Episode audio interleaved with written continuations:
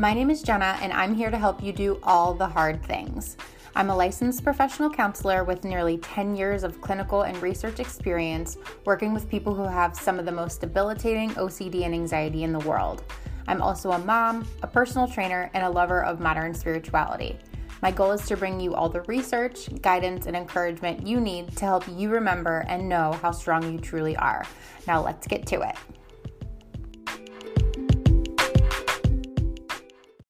When you need mealtime inspiration, it's worth shopping Kroger, where you'll find over 30,000 mouthwatering choices that excite your inner foodie. And no matter what tasty choice you make, you'll enjoy our everyday low prices, plus extra ways to save, like digital coupons worth over $600 each week. You can also save up to $1 off per gallon at the pump with fuel points. More savings and more inspiring flavors make shopping Kroger worth it every time. Kroger, fresh for everyone. Fuel restrictions apply. Welcome, everybody, to another episode of All the Hard Things. Today, we have a really amazing episode, especially for those of you who out there might resonate with terms like health anxiety or health OCD. We have Rachel Ehrenberg here. She's going to talk to us about her story a little bit, um, kind of what that recovery process was like for her, her experience, her story and some common misconceptions regarding health anxiety. Uh, something else that I think we will uh, be really lucky to get into today um, that I'm really excited to talk about is actually the role of physicians. Um, and, you know, as a therapist who works with people who have health anxiety and health OCD all the time, this is going to be a, a, really fantastic and just fascinating episode. So, Rachel, I would love if you could just really quickly introduce yourself and maybe jump into talking about what is health anxiety for anybody out there who's not aware. Yeah, absolutely. So thank you for having me. I'm really excited to be on here. Um, so health anxiety in general, formerly known as hypochondria, that's the more common term, um, is really it's a it's a form of OCD, as this is my understanding, um, that of OCD that really encompasses focusing all of your attention on bodily functions and that could be pain it could be gi symptoms just anything with your body um, and diseases and doing compulsions and reassurance seeking um, with with those. And it can be quite life consuming and quite debilitating and i feel that it does get a lot of mis- misconceptions around it. Um, and for the most part when you hear health anxiety people I think gear towards anxiety and don't really know that it's an OCD issue. And so there's a lot of um, confusion as to how it gets treated and how people live with it on on daily basis and how it really affects people's lives. Yeah, absolutely. I am often asked, you know, what is the difference between health OCD and health anxiety or hypochondriac? Um, all those different terms. And at the end of the day, you know, I, I like these terms because obviously people resonate with them and we need them for certain purposes clinically. But at the same time, it's like we're missing the function. We cannot miss the big picture of, you know, anxiety and OCD often work much the same way. We start out with this doubt or this worry or this uncertainty, this intrusive thought or this obsession that makes us feel anxious uh, because we interpret that as being significant or important somehow or otherwise our responsibility in some form or fashion. That anxiety feels really uncomfortable. So we feel the need to give in to some type of compulsion or safety behavior or avoidance, some anxiety reduction strategy, right? Um, and you know that all does well really temporarily it makes us feel better really temporarily but that compulsion via negative reinforcement just reinforces that obsession or that worry or that concern for next time so uh, what ends up happening is whatever you call it, right? You know, whatever it is that you want to call it, whether it's OCD or anxiety, what ends up happening is, um, you know, we just see the snowballing effect. We see people having to do more compulsions, do more safety behaviors, engage in more avoidance or more anxiety reduction strategies, uh, and they just become more and more hyper focused on and more and more anxious about whatever it was that they were initially distressed by. Um, yeah, it's a never ending cycle.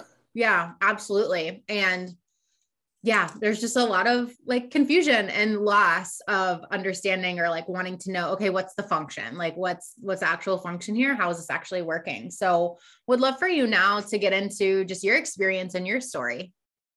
Yeah. So in 2019, I got sick um, in the winter. And I hadn't really struggled with health anxiety prior to that. I've always had anxiety. I was di- I was diagnosed with um, generalized anxiety disorder and OCD when I was younger. So there's it's always been there, but never never in the form of health anxiety.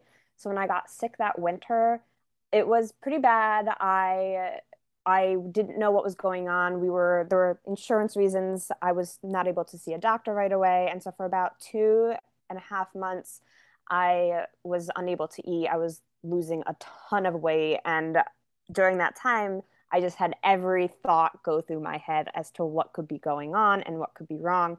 And I did the worst thing you could possibly do, which was spent all my time on Google and I took off with everything I found, especially cancers. My brain really navigated towards all the, the cancer talk and the cancer everything online.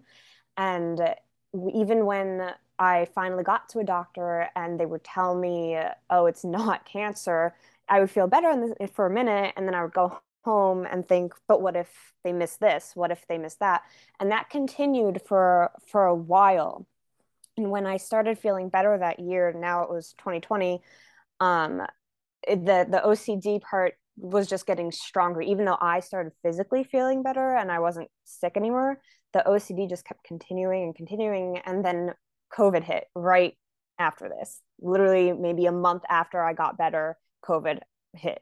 And so I, as everyone else, got quarantined and went home into lockdown. And all of my thoughts just kind of went into health everything and i would get a headache and immediately think brain tumor and it wasn't you you couldn't convince me otherwise and i would make appointments with my doctor every every month every other week i would call constantly i would ask for all these tests every time a test would back i'd be satisfied and then not satisfied convinced that they missed something um, it was getting annoying and then about maybe a year later, a year and a half later, um, it was continuing, continuing, and it got to the point where when I I got a new job and I had to move, I almost quit the job within a month of working there because I was so out of control with the health anxiety and so convinced I had something wrong with me.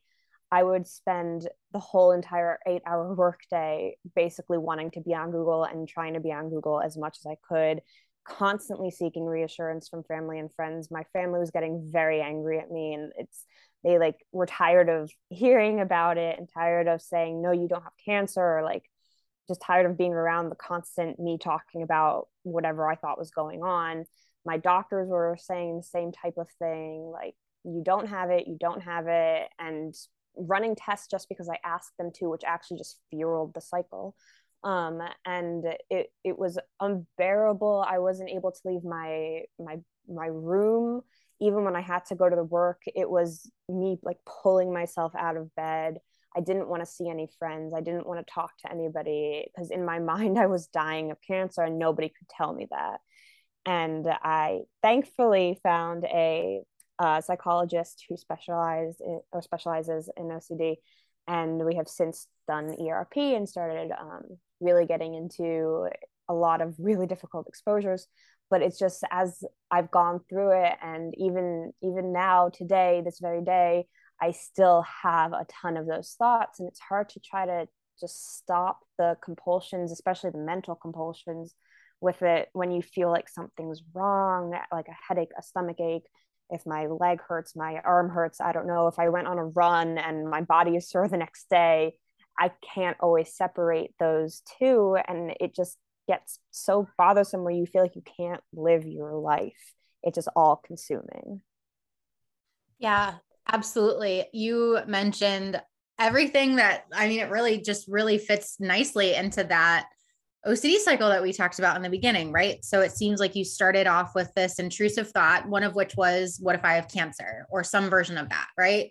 Um, you know that obviously caused a lot of anxiety um obviously if you continue to invest in that thought mentally you know thinking that that would be awful and catastrophizing about that and really thinking about all the symptoms so on and so forth you then want to go on to google um, which never really ends up well for people obviously but it still feels like you know that impossible pull.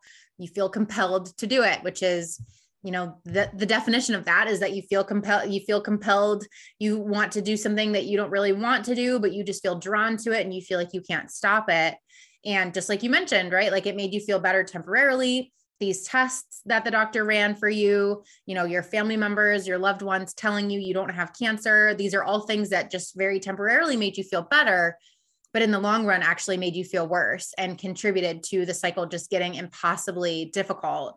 Um, and you're bringing to light how ocd can snowball right? Like it starts out as like one little thing like i'm just going to go into google and look up this one thing but we've just gone down the rabbit hole and it just expands from there it's very insidious in that way um, why don't you talk to us about some of the mental compulsions that you struggled with? I know that that's a really big struggle for people in the OCD community. And, um, you know, I think people can wrap their heads around a little bit better, you know, like, okay, it's one thing to not jump on Google, it's one thing to not call my doctor. But so many people have a hard time with mental compulsions, you know, being aware of them and then actually trying to execute some level of control over not giving into them. Um, so if you could talk to us about your mental compulsions and your recovery with that, that would be awesome mental compulsions are hard. I when I first started treatment for um, my health anxiety, it was a year ago or over a year ago with a different therapist who didn't have a ton of experience with health anxiety and I she never even said the word mental compulsion to me. Like I didn't even know it was a thing when I started with my new therapist and I was telling her what kind of things I tell myself when I'm having um, panic attacks or health anxiety thoughts, she was like, "Oh, those are mental compulsions." And I I just stopped and I was like, "What is a mental compulsion?" I didn't know that was a thing. I was totally blindsided. And so I they are the hardest for me to catch. I can catch a lot of my behaviors, but sometimes I'll be like halfway through a mental compulsion and be like, "Well, that sucks. I did it anyway." So some of mine are if I'm in the midst of a really bad panic or any type of um oh my gosh, I think I have this fill in the blank disease, I'll try to talk myself out of it. I'll try to say, no, it can't be that because, and I'll rationalize. So rationalizing for me is a big one. I instead of just sitting with the thought and letting myself feel uncomfortable with, oh, I'll never know. It might be, it might not be. You just won't know. Let's get back to my daily life. I will say, no, it can't be that because this test showed that and that test showed that. Or no, it, it has to be this benign thing because, oh, I I have, have gluten sensitivity and I might have had something with gluten. So I'll try to rationalize as to why it can be that or can't be that. I'll also try to just tell myself it's okay, everything's okay. It, don't worry. It's it's not what you think it is. It can't be what you think it is. It's okay. Again, instead of just sitting with those thoughts. And so every time I do that and every time I kind of argue back at my OCD instead of just letting my OCD be, it's making it worse. It's making it 10 times harder for me next time I have those mental compulsions, but it's also making it 10 times harder for me to recognize that they're compulsions. To me, I'm trying to just, I obviously I'm trying to ease my anxiety. I'm trying to ease the panic. And I kind of get confused when I'm having a panic attack, whether I want to bring the anxiety down or whether I want to let it go, like let it be and sit with it. Um, especially with the mental compulsions, because I've been told so many conflicting things um, for panic and anxiety attacks about oh try to ground yourself um, do the five four three two one do the senses deep breathing uh, you know meditate. But with ocd you kind of want to steer clear of those especially during exposures but up until a point is from my understanding. And with my mental compulsions i never know when they're okay to do and when they're not okay to do maybe you can answer that. I have no idea. Know, I'm like, oh my gosh, I have so many things that I would love to chat about. I, where do I even start? So, ha- so many people out there, and I like love that you're actually talking about this as one of your compulsions and why it's not good to do it. Um, mm-hmm. Because so many people out there are probably like, well my my therapist tells me to do that all the time like my therapist is always telling me to like fight my thoughts with logic and to think of things more rationally and challenge my thoughts or you know i have everyone isn't it okay to remind myself that everything is going to be okay uh can you just for those like maybe who are new to to this idea of that not being okay for OCD, can you let them know why that that those behaviors are problematic and how they fit into the OCD cycle? Yeah, so when you when you engage in those types of behaviors, what you're doing is you're bringing down the intense feeling of of worry and anxiety. And with OCD, you know, the main issue of OCD is we don't people who have OCD, we don't like uncertainty. We don't like not knowing. We want that reassurance. We want everything to be okay. And so how you combat that in therapy is you you don't. You learn to live with it. You learn to live with the uncertainty. You do exposures to things that make you feel uncomfortable to say hey this is uncomfortable but look nothing happened to you when you went through that. Um, ocd is irrational there's there's nothing rational about it. There's no point in really trying to understand why you have the thoughts. So there's no point in trying to understand the anxiety kind of behind it. And so when you do things like meditate and you do things like um, deep breathing and those mental compulsions and you try to say to yourself it's all going to be okay. It's all going to be okay. You're you're fueling those ocd thoughts into saying but what if it's not? Like it's almost it's doing the opposite effect. Does that make sense? Yes. Ocd is all about like the opposite effect. It's very paradoxical especially in its treatment. So you're yeah hitting everything right on the head. So those things might intuitively make sense. Um, it would make common sense, right? To challenge these thoughts with rationale, um, to challenge them with logic. Uh, but unfortunately, OCD is the doubt disorder, right? So, um, and I would argue that all anxiety is, um, even generalized anxiety disorder, which I think is I mean, I have episodes on this too. Why, again, just like health anxiety versus health OCD, it's all semantics. Like at the end of the day, they function really similarly, if not exactly the same. Um, so, yeah, I mean, what we're doing when we, you know, challenge or argue or provide logic to the doubt disorder is it's going to feel really good temporarily like oh yeah that makes sense like i just got this test or you know the doctor said that it's fine so it's fine eventually time is going to pass and doubt is going to creep back in because again OCD and anxiety are all about doubt. It's the doubt disorder. It's all about the intolerance of uncertainty and nothing is ever good enough for OCD or anxiety right? So that test is not going to be good enough or that doctor's assessment is not going to be good enough. Um, Jon Hershfield said recently in an Instagram post that OCD is a glitch in the good enough system. And so the test is never going to be good enough. The assessment is never going to be good enough. In reality, the problem is in our, in our in our system. The problem is not the assessment or what the doctor said or didn't say. The problem is with our brains, and it's never going to be good enough. And you demonstrated that perfectly in your experience, right? In your own story, that you kept trying to pursue the answers and it worked for a little bit, but it eventually was not good enough. And the, the another reason why this happens is because OCD and anxiety, especially when it's in the future, right? Like it's all in our imagination, you know, like even though you had everything that you needed to know from the doctor and you had all the objective evidence that any other person would be okay with your you know your brain is living in the future and is has the doubt disorder and anything in our imagination it, that we're always going to be able to come up with one more thing that trumps logic.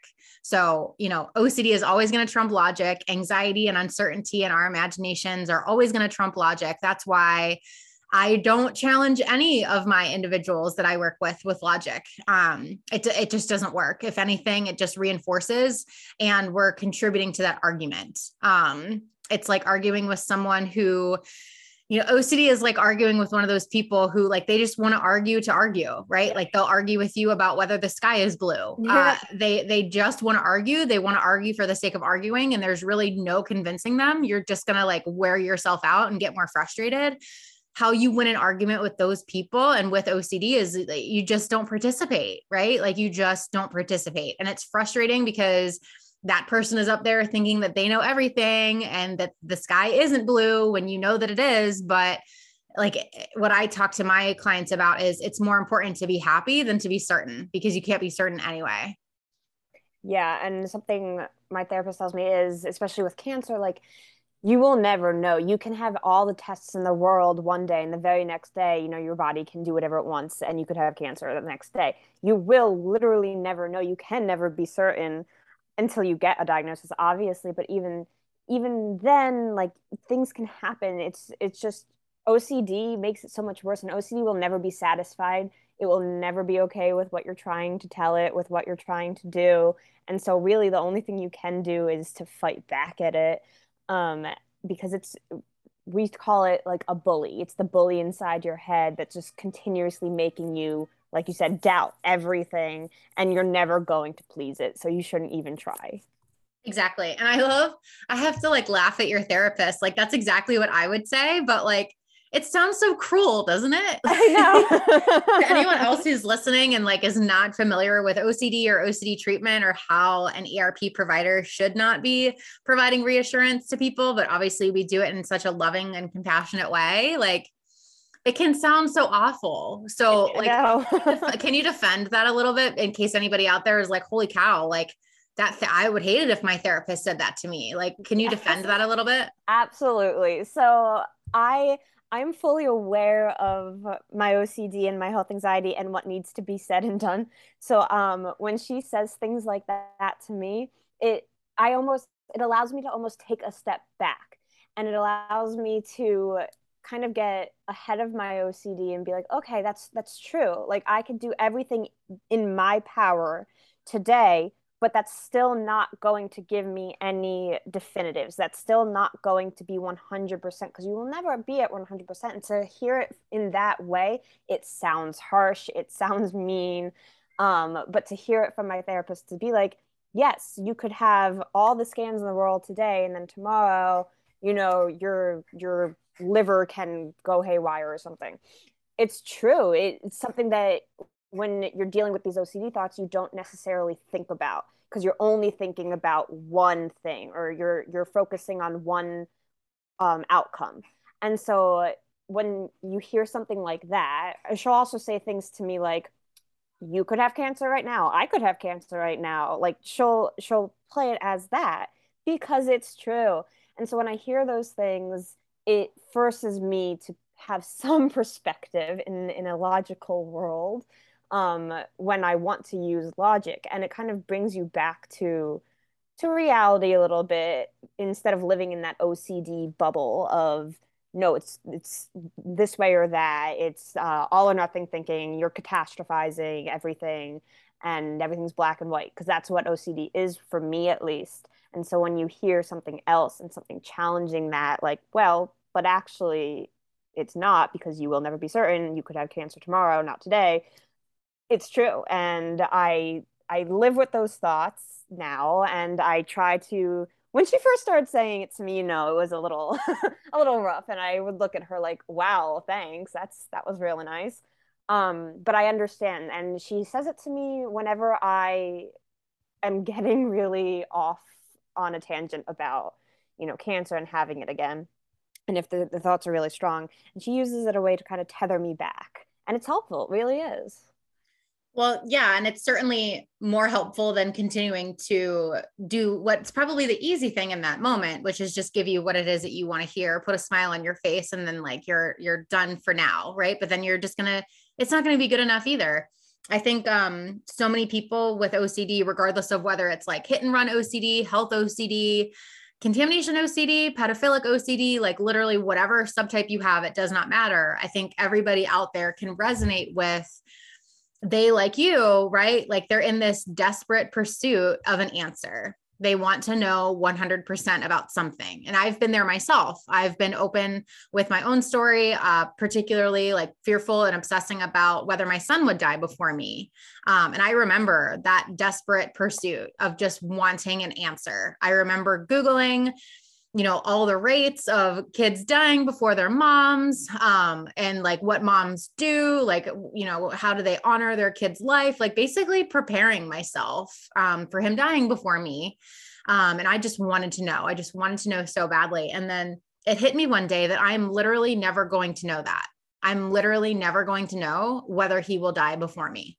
Um there's nothing on the internet that will tell me that yeah one way or the other there's nothing that any doctor could ever tell me there's nothing even if i were somehow to manufacture like a, a look into the future right like that wouldn't even be good enough because i would doubt that right like i would doubt the good enoughness of that too So that was kind of like a, a moment of mourning for me, which I think like you've probably been there yourself with a cancer thing, right? Like realizing that you could have it at any time.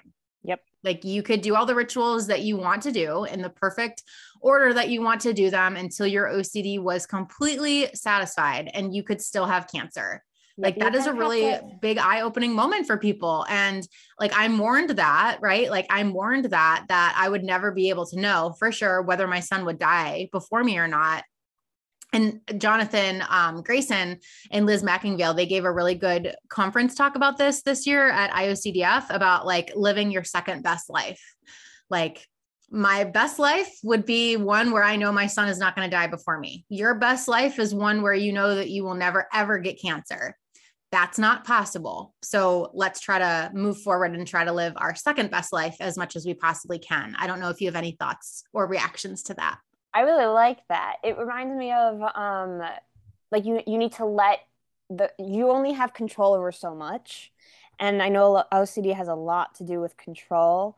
Um, and it's like you want to control everything, which is why you do those rituals and the compulsions and why you want it's like if you do this, then I can control this, or it could be for a magical thinking reason. But for me, it's it's mostly control and you know, hearing those things like if you live your if you you can't live the life that you absolutely want because you can't control everything around you. You can't control whether or not someone's going to die or whether or not you get cancer. Those things are out of your control. There are things you can do to help pre- prevent i guess um, some of it. Like you can t- you can be smart and you know with cancer maybe don't sit for hours in the sun without sunscreen or don't smoke a ton of cigarettes kind of thing um, but there's it's ultimately not in your hands. And when you accept that and you accept that way of thinking and you kind of say okay i guess i'm okay with that that's then i guess the second life that they're talking about. And i really like the analogy of your first best life and your second best life. I like that a lot. I've not heard that.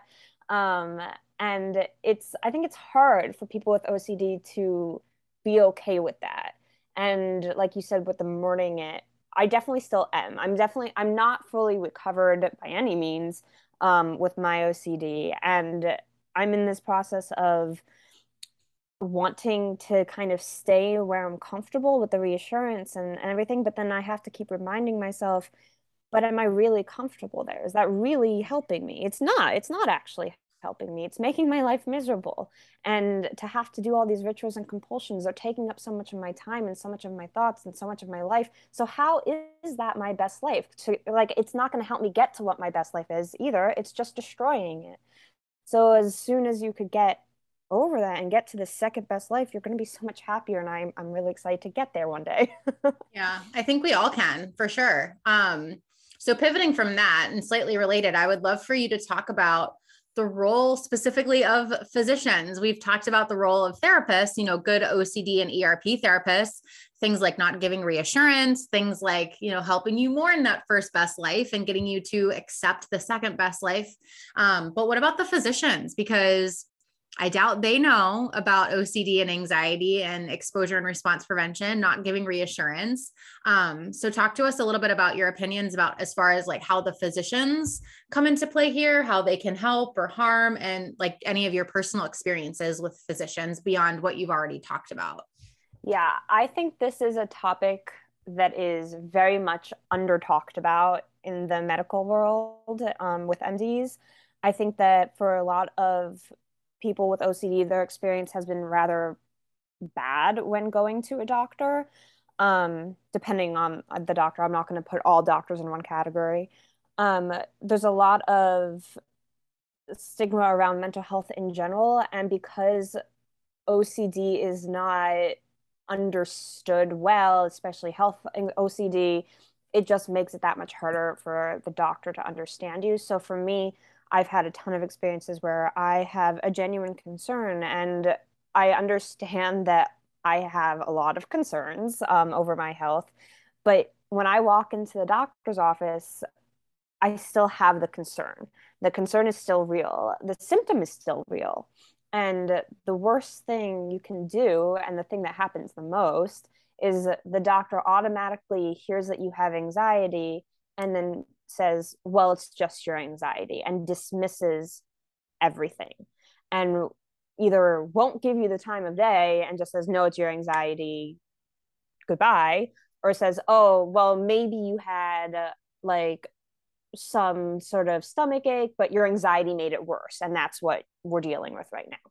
And you just feel very, very dismissed and very, uh, you're, you don't, you don't feel heard. And you think you're going crazy. You think like, no, this symptom is real. This is real. And I want to know why. At least listen to me, talk to me, ask me questions, do something.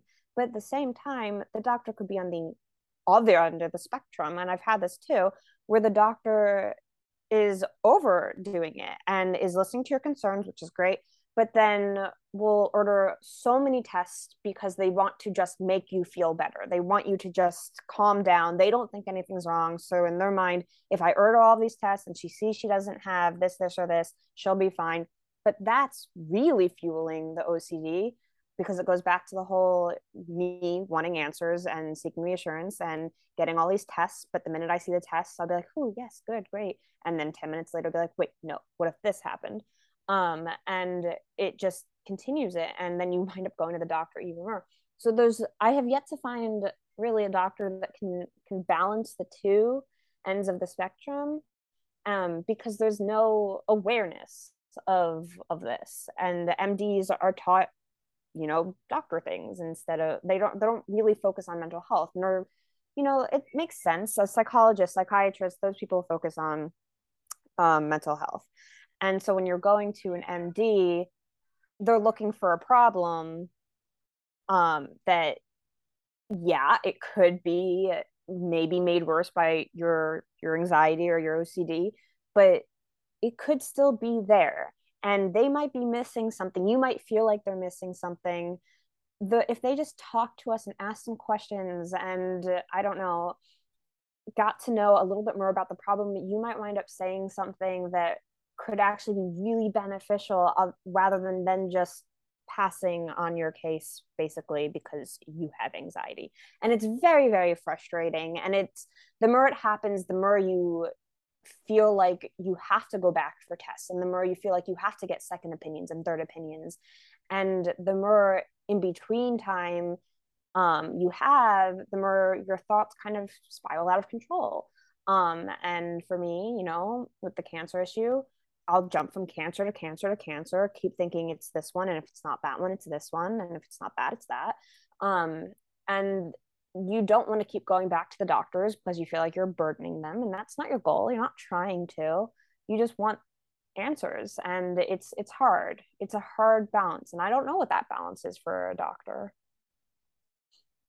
yeah absolutely. Um and even for me like as a provider as an ocd specialist you know i often work with people who have health anxiety health ocd whatever you want to call it um and I will tell them straight up, like, I, I'm not I'm not going to tell you that this is just anxiety. Like, in fact, it's not something that in our office together, like, I certainly can't figure that out, right? Like, I can't tell you whether you have cancer, or whether you don't have cancer.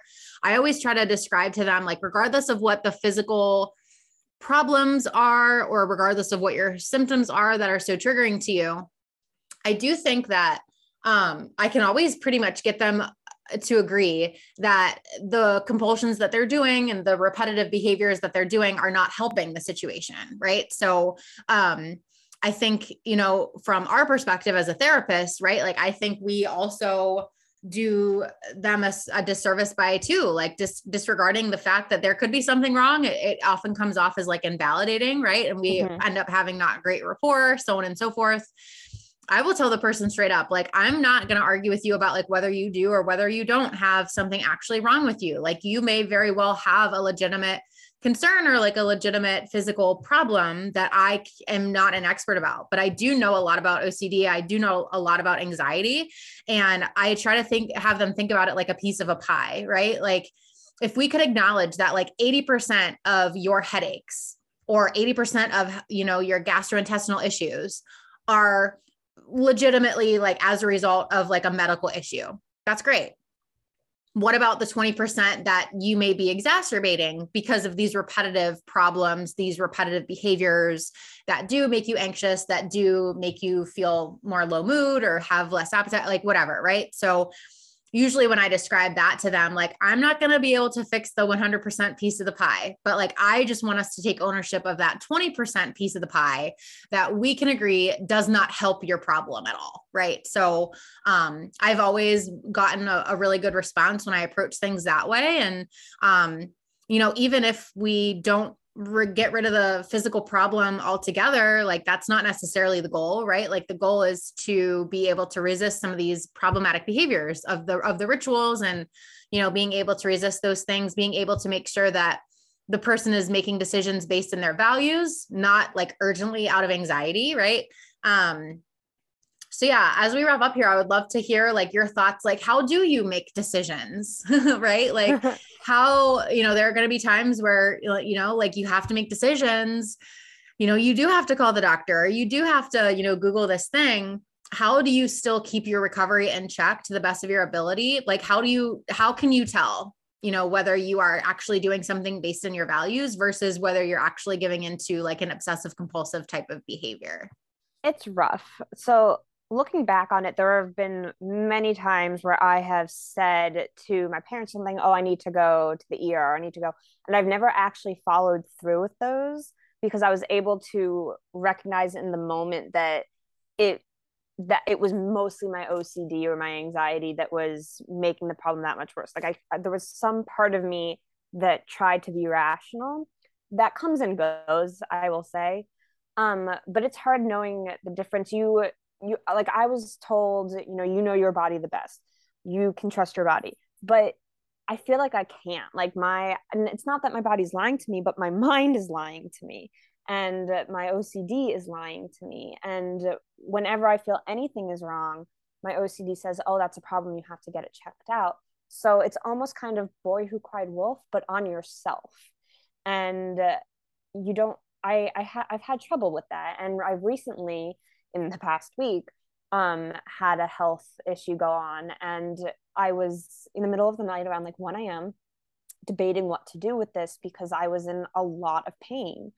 And the pain was so bad I, I couldn't stand up but i kept saying to myself if i text my mom to come get me and say hey i need to go to the er she's going to say no because this is just your anxiety seeking reassurance. Like you need to calm down um, so I, I, I battled myself. Like, do I do this? Do I not do this? Is this an emergency? Is this my health anxiety?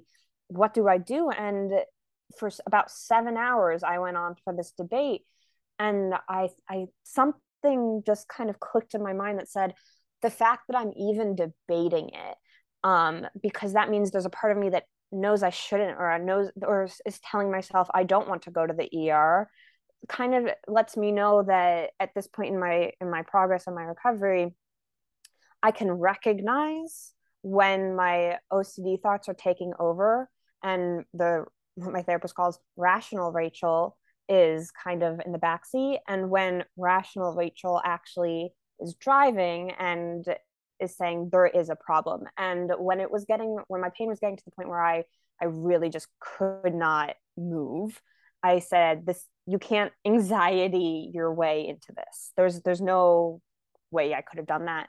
And it turned out to be a good thing because i i found out there was something legitimately wrong and i i have to get it taken care of. And it's it's a really hard balance because i knew the minute i i said okay i'm going to the er it was going to cause issues with my family and going to cause issues well not issues but my friends would start questioning me like oh of course you're just or another it's another health anxiety thing.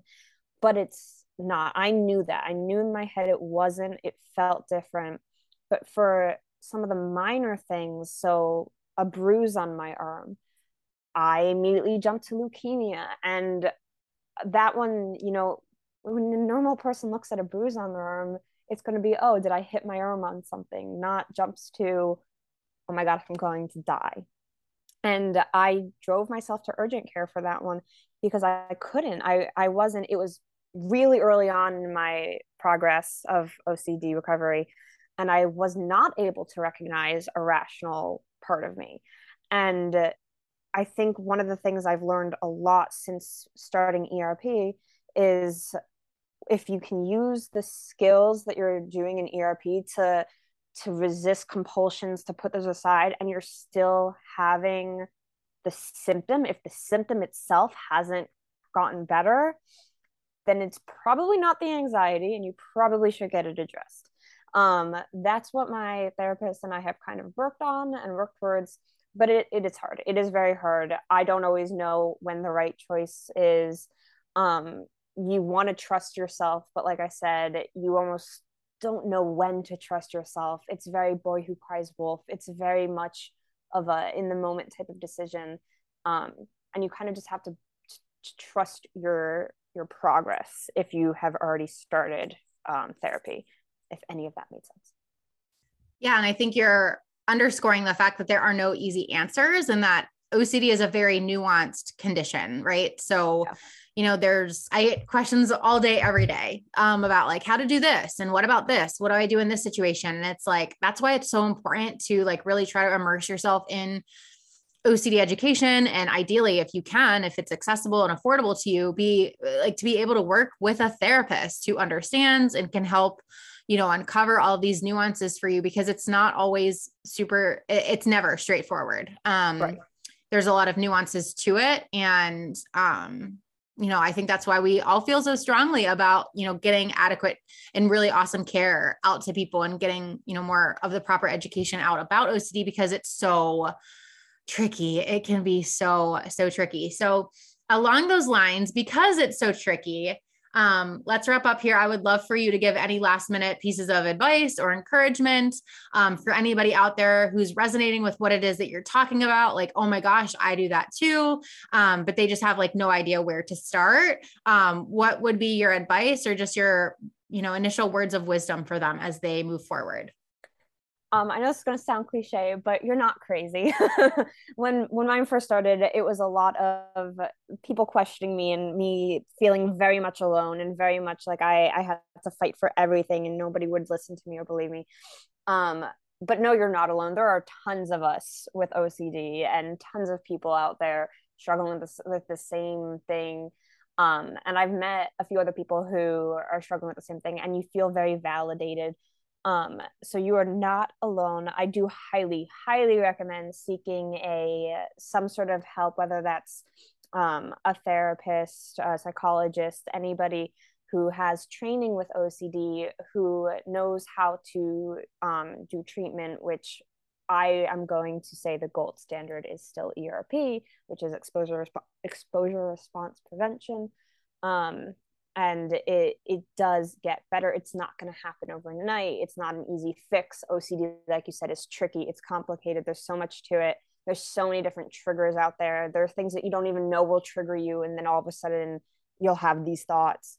Um, but it is manageable. You can work through it. Exposures really really do help and i really really say that it is they are necessary. They are so beneficial to being able to live a a better life away from OCD. I love that. That's so awesome. Um, Rachel, thank you so much for being here. I would love if you just took a couple seconds and let people know where they can find you if they want to stay connected with you, um, you know, keep up with your story and just your experiences. So, yeah, if uh, people want to find you, where can they find you? Sure. Um, so, my Instagram is at Rachel's OCD Grotto. And I do have a TikTok. It is uh, Rachel's Grotto. No OCD in there, just Rachel's Grotto. Um, thank you so much, Jenna, for having me on here. This was fantastic. I really enjoyed being here with you. Thank you. This was helpful for me. It's always helpful just to like realign myself and my own recovery and you know, get re-energized about trying to help some more people. Um, and I think this will be really, really impactful for people who are listening. So I'll make sure uh, to link Rachel's information and contact info in our show notes if you want to keep up to date with her story. Rachel, thank you again for being here. It was a total pleasure to have you. Um, and thank you all for listening. In the meanwhile, guys, keep doing all the hard things.